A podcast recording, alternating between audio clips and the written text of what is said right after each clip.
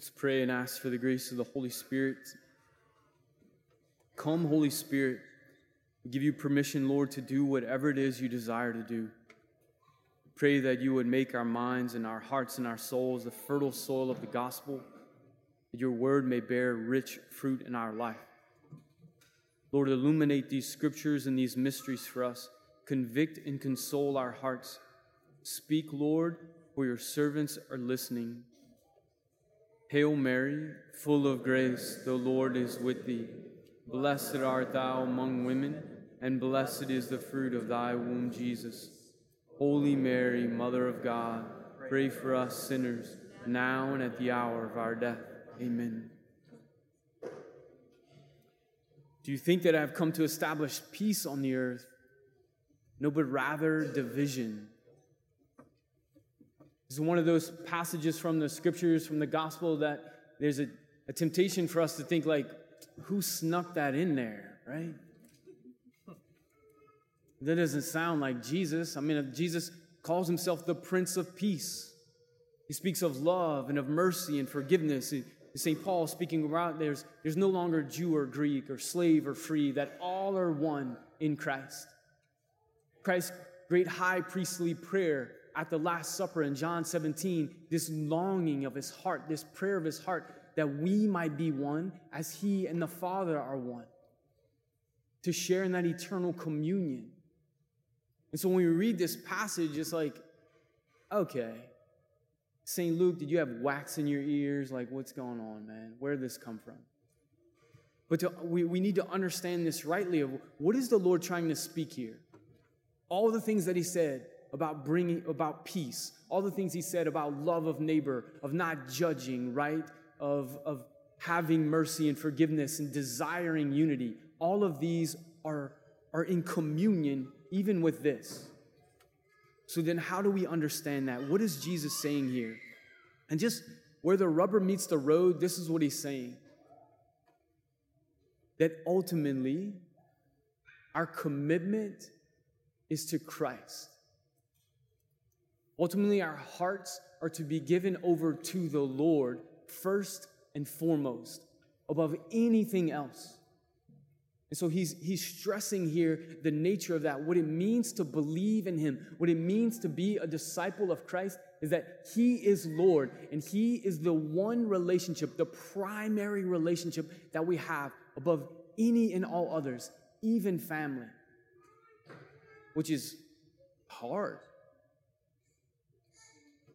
which is hard, especially when it brings about tension. And there are things when Jesus says that hit the heart and hit the mind and hit the soul very easy and very smoothly, like, all right, take that one all day long. And there's some things that Jesus said that, that pierce our hearts, or that challenge us, that are difficult. And these are one of those things.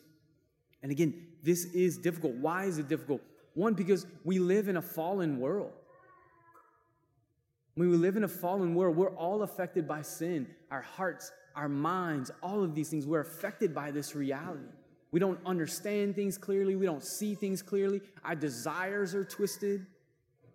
And, and also, the fact is that there's a lot of generally really good people and people that we love, and even if we're honest, including ourselves, that espouse things and, and live things that are not in communion with the gospel.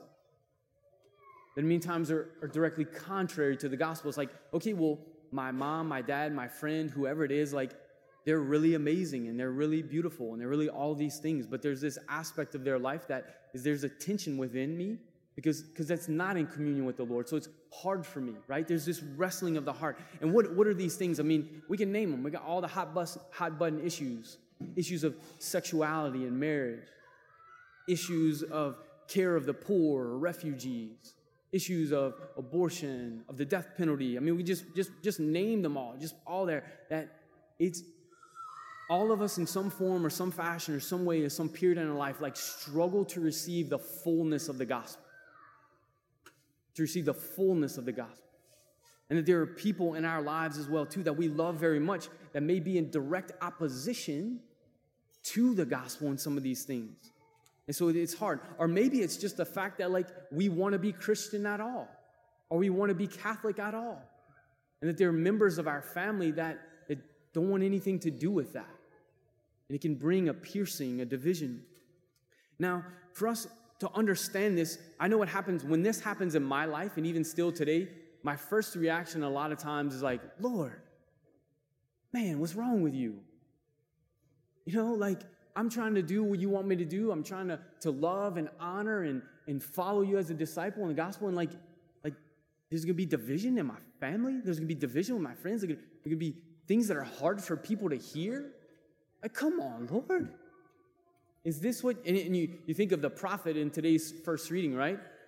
He's just speaking the word of the Lord, and they're like, throw him in the cistern, get him out of here. And this division that's called. And even Jesus speaking today about this division between son and father and mother and daughter. Now, some of that could be, right, that's, that's hard and that's shocking. I imagine maybe one of them wasn't, that one about mother in law and daughter in law.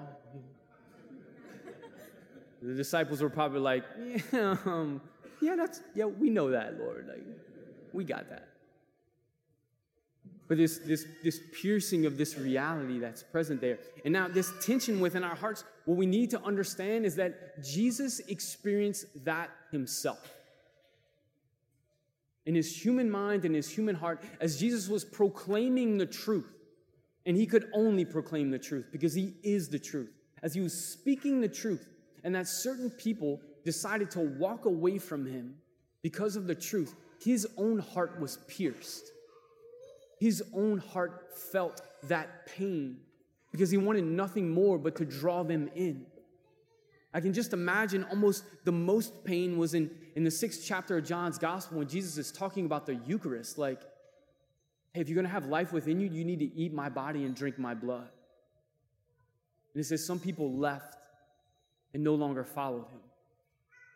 As he's telling them about the gift that he is going to give the perduring gift of his very life. This pierces some people's hearts to a point that they say, Nope, you're crazy, I'm leaving. Can you imagine the ache in the heart of Jesus? Can you imagine it? And so when we're seeking to live the gospel and one of these hot button issues comes up or, or, or difficulty, whatever it is, and there's a tension that's within our family, there's a tension within our friends, and your heart hurts and it's pierced, united to the pierced heart of Jesus. Because he felt it too. Because he felt that reality that is there in this division. And, and the Lord wants to draw us in. So, how do we do this well? We need to do it as we're trying to live the Christian faith and, and, speak the truth. The truth is always should always be spoken with love and compassion and mercy, even as it is spoken boldly. With great humility, with understanding where the person is and how I can speak it most fruitfully, with loving them first, honoring them first, before I'm like, let me tell you the truth. It is never to be done with pride. It is never to be done with bitterness or unrighteous anger, and it is always to be done with lots of prayer. Lord, you are the one that needs to move here.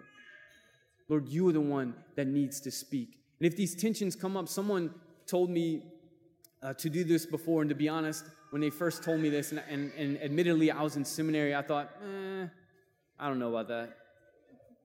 But they were like, look, tell your guardian angel to go speak to their guardian angel to begin the conversation and to start to smooth things out. If there's a, there's a difficulty there, to kind of till some soil for reconciliation to happen. And I'm like, uh, I don't know. Be a little much for me. And the Lord just kept piercing my heart. He's like, try it. I'm like, okay, I'll try it.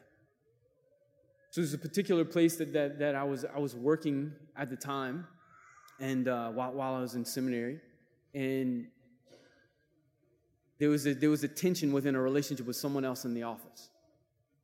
And so I just started praying. I'm like, hey, guardian angel, go talk to their guardian angel. Like, let, let's see. I'm giving this a test drive, right? It's a little bit like prove yourself. You know, I know we really shouldn't do that, but I, that's kind of what was going on there. The next day, the person like gives me a gift. Walks up to my desk and like, hey, you want this? I'm like, like me? You giving that to me? Yeah. Any particular reason? Oh, I just thought about you and thought about it and I wanted to give it to you. I'm like, well, okay. when I thought about you, I didn't think about that, you know? but I appreciate it. And then the next day, something else, you know? And then I was like, okay, sweet. So then it's a, it's, a, it's a simple reality that we can do. And it doesn't always see this immediate fruit, but the spiritual realm is powerful. And we need to be praying for that reality. Also, to live this well requires three things of us personally. One, uh, an active, growing, and authentic relationship with the Lord. Like, I need to be placing myself in His presence daily, that His heart may be coming into contact with my heart. That one, I will know His love, right? Because if it's just an idea, if the faith is just an idea and it just seems like a set of rules, then, then my heart is not drawn in and convicted. And so when the tension comes, it's easy for me to be like, mm, I'm gonna just sit this one out. I'm gonna sit this difficult conversation out. When my heart knows the love of Christ and I've been convicted that how much he loves me. You know, Mother Teresa says this until you know, right? Until you're convinced of God's love for you and our love for him, then we'll not know who he wants us to be. And she says, This is the rock upon which sanctity is built. Like to live this well is the conviction of the Lord loving me, and then in that, that I love him. And she says, This knowledge, this knowledge of God's love for us, this perfect love for us, will make us stronger than death stronger than death, stronger than even like, oh my gosh, this difficulty in this relationship within my family is ripping me apart. But no, Lord, I can sit here, I can rest in your heart, and I can even love well because I know that you love me, because I am convinced of that. And it needs to be rooted in the sacramental life of the church, the reception of the Eucharist and confession. Because if we're not going to confession, then bitterness and judgment and anger will build up. And if we need to love well and to speak the truth well, we need to be able to give that over to the Lord before it grows. The second thing is I need to grow in an understanding of the faith. Like if I don't know the faith well, then I, then I don't understand why. Like I might know what the church teaches, but not why she teaches it. So then it's hard for me to believe, right? It's hard for me to stand firm in the face of difficulty and proclaiming the truth. So studying the faith. Why do, why do we believe what we do? And there's a great resource that we have as a parish called formed.org. You just go on our website, you click on the formed.org, you can set up your own little um, account, and then there's tons of videos and MP3s and free books that you can read and listen to and watch to understand why we believe what we believe and have a greater conviction. And the third thing is deep Christian community. That we can't do this alone. That as we're wrestling with the challenges and the culture is pressing in against and telling us, oh, you're just a bigot and you're just this and you're just that, that we need other people around us to support us, to honor us, to love us, to encourage us, to hold us accountable, to lift us up. With St. Paul speaking about this cloud of witnesses, both the saints and angels in heaven, but our brothers and sisters here, the mystical body of Christ, to be united and supported in that way. And so today, this gospel that we hear from Jesus seems like, ah, I don't know if that makes sense, is coming out of the Lord's mouth. But because we live in a fallen world, we are all tempted to choose things that are not in accord with the gospel. And as we're following the Lord, we have to be first and primarily connected to Him and faithful to Him. And so it is not that Jesus wants division. He does not want division, but he wants our fidelity to him. And if that brings about some division, he asks us to be faithful and to pray for unity with him. And John said to pray for unity, but not in a way that we fall away from being faithful to the Lord. And we need to do this with humility. We need to do this with great love. And that's why our prayer, the sacraments, the community, and our understanding of the faith will allow to do this in this way. Brothers and sisters, be not afraid. It is the Lord and the Holy Spirit who leads us along this path. Let us remain faithful to Him even in the midst of difficulty, bringing our pierced hearts to Jesus when it hurts, and also continuing to pray for unity unity of all of us with Him in heaven, and unity here as brothers and sisters in Christ.